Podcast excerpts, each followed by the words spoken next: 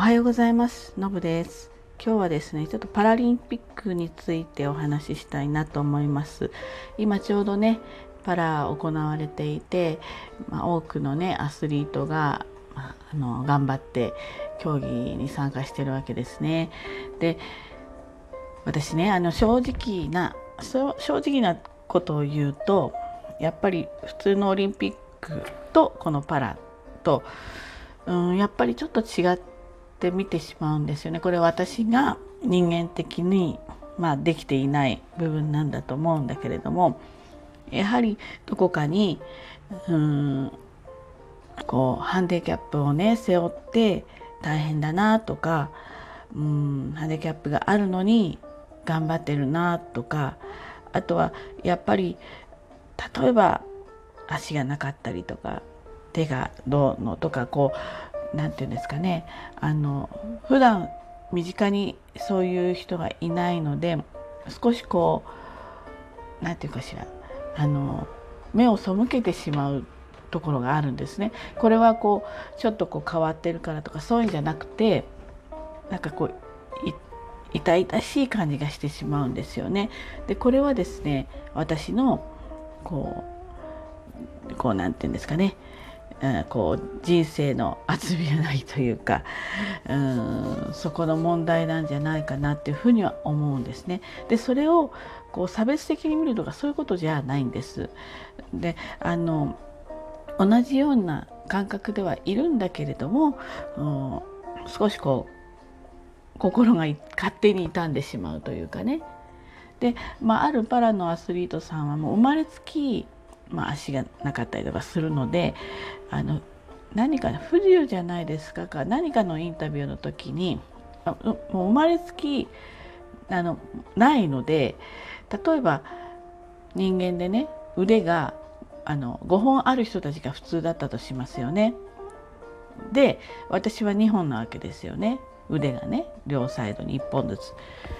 でこれ不便じゃないわけですよでもきっと腕が5本ある人から見たら不便なんだと思うんですよね。だから、えっと、左手でお茶碗持って右手でお箸持って食べてる時に背中が痒くなったら3本目の手がね腕がね背中をかいてくれてたりするわけじゃないですか。あと例えばこうパソコン2本の手がパソコンを打っていてで2本の手でご飯食べてそれで1本が背中をかくとかできるわけ。だからそれが普通の人にとっては2本しかない腕の人はすごく不便だなって思っちゃうんだなってそういうふうには思ったんですよね。だから、うん、彼らにとっては彼ら彼女らにとっては普通のことだったりする場合もあるし後々こう何て言うんですかね。もともとは、えー健常者って言い方もなんだけど健常者だったのに大きな事故をに遭ってしまいあったものがなくなってしまったっていう人もいると思う。これはこれでまた、うん、これまでこう乗り越えてくるものがすごく大きかったんだろうなっていうふうに思うんですよね。で今、まあ、このオリンピックなんかも非常に多様性っていうことをまあ、重視してるわけですよね。で確かに大事で普通の生活の中にいろいろな人たちがいるっていうでそれをお互いにこう尊重して認め合うっていうのがあるべき姿だなと理想的な姿だなって思うんですよね。で、えー、それを前提に普通の通常のオリンピックと、まあ、パラリンピックっていうのを2つに分けている今状態ですよね。これ分けるっていうことがまあ、何かもベースの団体一緒なのかな？よくわかんないんだけどここがまず一つ、まあ、分けてるっていうことになるわけですよね。でね私はあの現実的な問題でねできるかできないかは別としてただ単なるこのおしゃべりでいくとこれね一緒にやったらどうかなっていうふうに思うわけですね。で一緒にやるもいろんなご意見があるんですよ。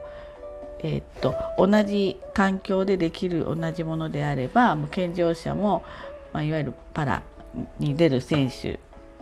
もミックスして出したらいいんじゃないかとかねあの競技つまりこのあの争うというよりも共に戦うっていうことが、まあ、あるべき姿なんじゃないかなっていう人もいるんですよね。で私はちょっとこれちょっと違うんです意見としては。あのやはりですね例えば、えー、私のように身長153センチの人と例えばすごく背の高い195センチの人が同じ戦いをしてもまあそこにはうんハンデというかな違いが出てくるわけなので結果に違いが出てくるんですよね。で結果じゃないんじゃないかっていうご意見もありましたねいろいろ YouTube とかいろいろと見ててもね。だけどやっぱりアスリートの人たちはこの、えー、頑張るその過程も大事なんだけど、ま、多くのアスリートは負けず嫌いっていうところが一つの大きなねあのバネになっているわけです。なのでちょっと自分の中ではハードな、えー、トレーニングだったりねそういったものもそこの頂点目指して頑張るのでやれてきてるっていうことがあるので優劣ではないんだけど順位はつくのはいいんだと思います。で、えーと、順位がつくのもいいことだと思うしそれを目指して頑張ることもいいことだしやっぱり見てる側もあの何て言うんですかね優劣ではないんですよだけどメダル取るとかそういうことをしてくれるとわーってこう盛り上がることも確かなんですよね。なのでこれはあの何て言うんですか、まあ、戦う勝負事なので、えー、メダルを目指すっていうことは正しいと思うんですよ。ただここに例えば、うん、ハンデまあ、ハンデとそのそうね身体的に、まあ、その競技に、うん、向く体型とその中でもそうじゃない体型っていうのがあるわけでパラに出てる人たちはそうじゃない体型の方に入ることがすごく多いと思うんですね。なのでここは例えば同じ 200m 平泳ぎだったらえっ、ー、とこう何て言うんですかねえー、ランク分けでいいと思うんですよ。ランク分け階級分けでいいのかな。うん、例えばですね、えー、レスリングとかボクシングとか柔道とかっていうのは体重で分かれてますよね階級ごとに分かれているんですよねこれは例えば私はまあボクシングのことしか分かりませんけど1階級違う例えば3キロの階級が違うだけで同じ道具をつけていてもパンチ力が変わるんですね。そうすると受ける方のダメージが大きくなるんですね。すごく危険な方に入ってしまうんですよね。なので階級分けがされている。で例えば水泳とか相対さないものはダメージは少ないんだけれども意味合いとしてはそういう例えばまあ普通のオリンピックに出る人たちは、まあ、そういうまあ何て言うんですかね1っていうカテゴリー。で例えば、えー、パラに出る人たちの中でもハンディキャップのあの違いますよね。例えば目が全く見えない方とか逆に手足のどこかが、えー、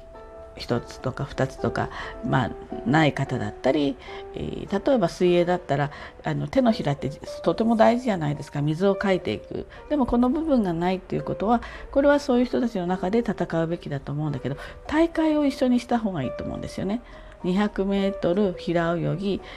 ABCD なのかその A とか B とかっていうそのそれがランクに見えてしまうのであれば A チームそれから D チーム F チームチーム X チームのこと名前の付け方はどうでもいいんだけどそういうふうに分けて一つの会期内にオリンピックとしてやるっていうことだとなんとなくこう多様性のな一つ一歩前進するんじゃないかなと。だからオリンピックを見ていってあの今でいうパラの選手たちも出てくるよっていうあのでいいんじゃないかな。確かにあのパラになると、うん、設施設とかそういうのも変わってくるのかもしれないんですよね。例えば車椅子の多い、え、人たちの競技だったらまあよりバリアフリーになってたりするのかもしれないけれどもそれは一つの社会でいけば一つの社会の中に両方とも共存してるわけなのでどこで行ってもバリアフリーであるのがま理想なのでね。なので、えー、そこも、えー、その多様性の一環としてみんなが、えー、共存して生きていけるよっていう意味であのパラの人もパラそうじゃない人も同じ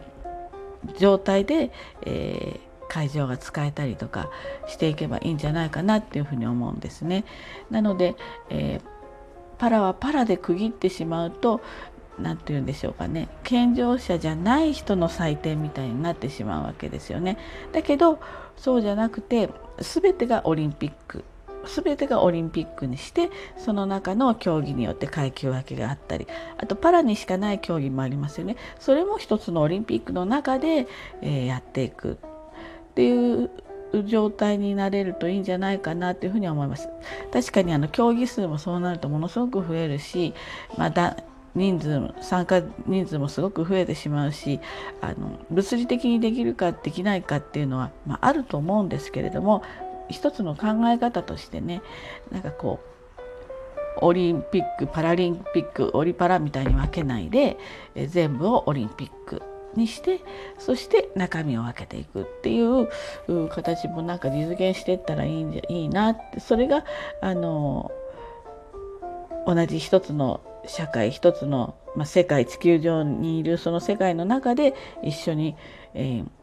生きていくっていうことなのかもしれないななんてちょっと思いました。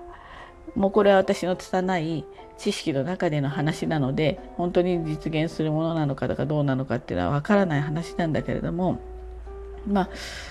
できないことはないだろうなってっていうふうに、まあ、簡単に言っちゃいますけどね、まあ、思っていますそもそもの考え方のベースの問題なのでこれをオリンピック主催される方たちがねどういうふうに、まあ、自分たちのこう意識を少し変えていくかっていうことなのかもしれないなっていうふうに思いました。ということで今日はオリパラについてのお話でした。はい、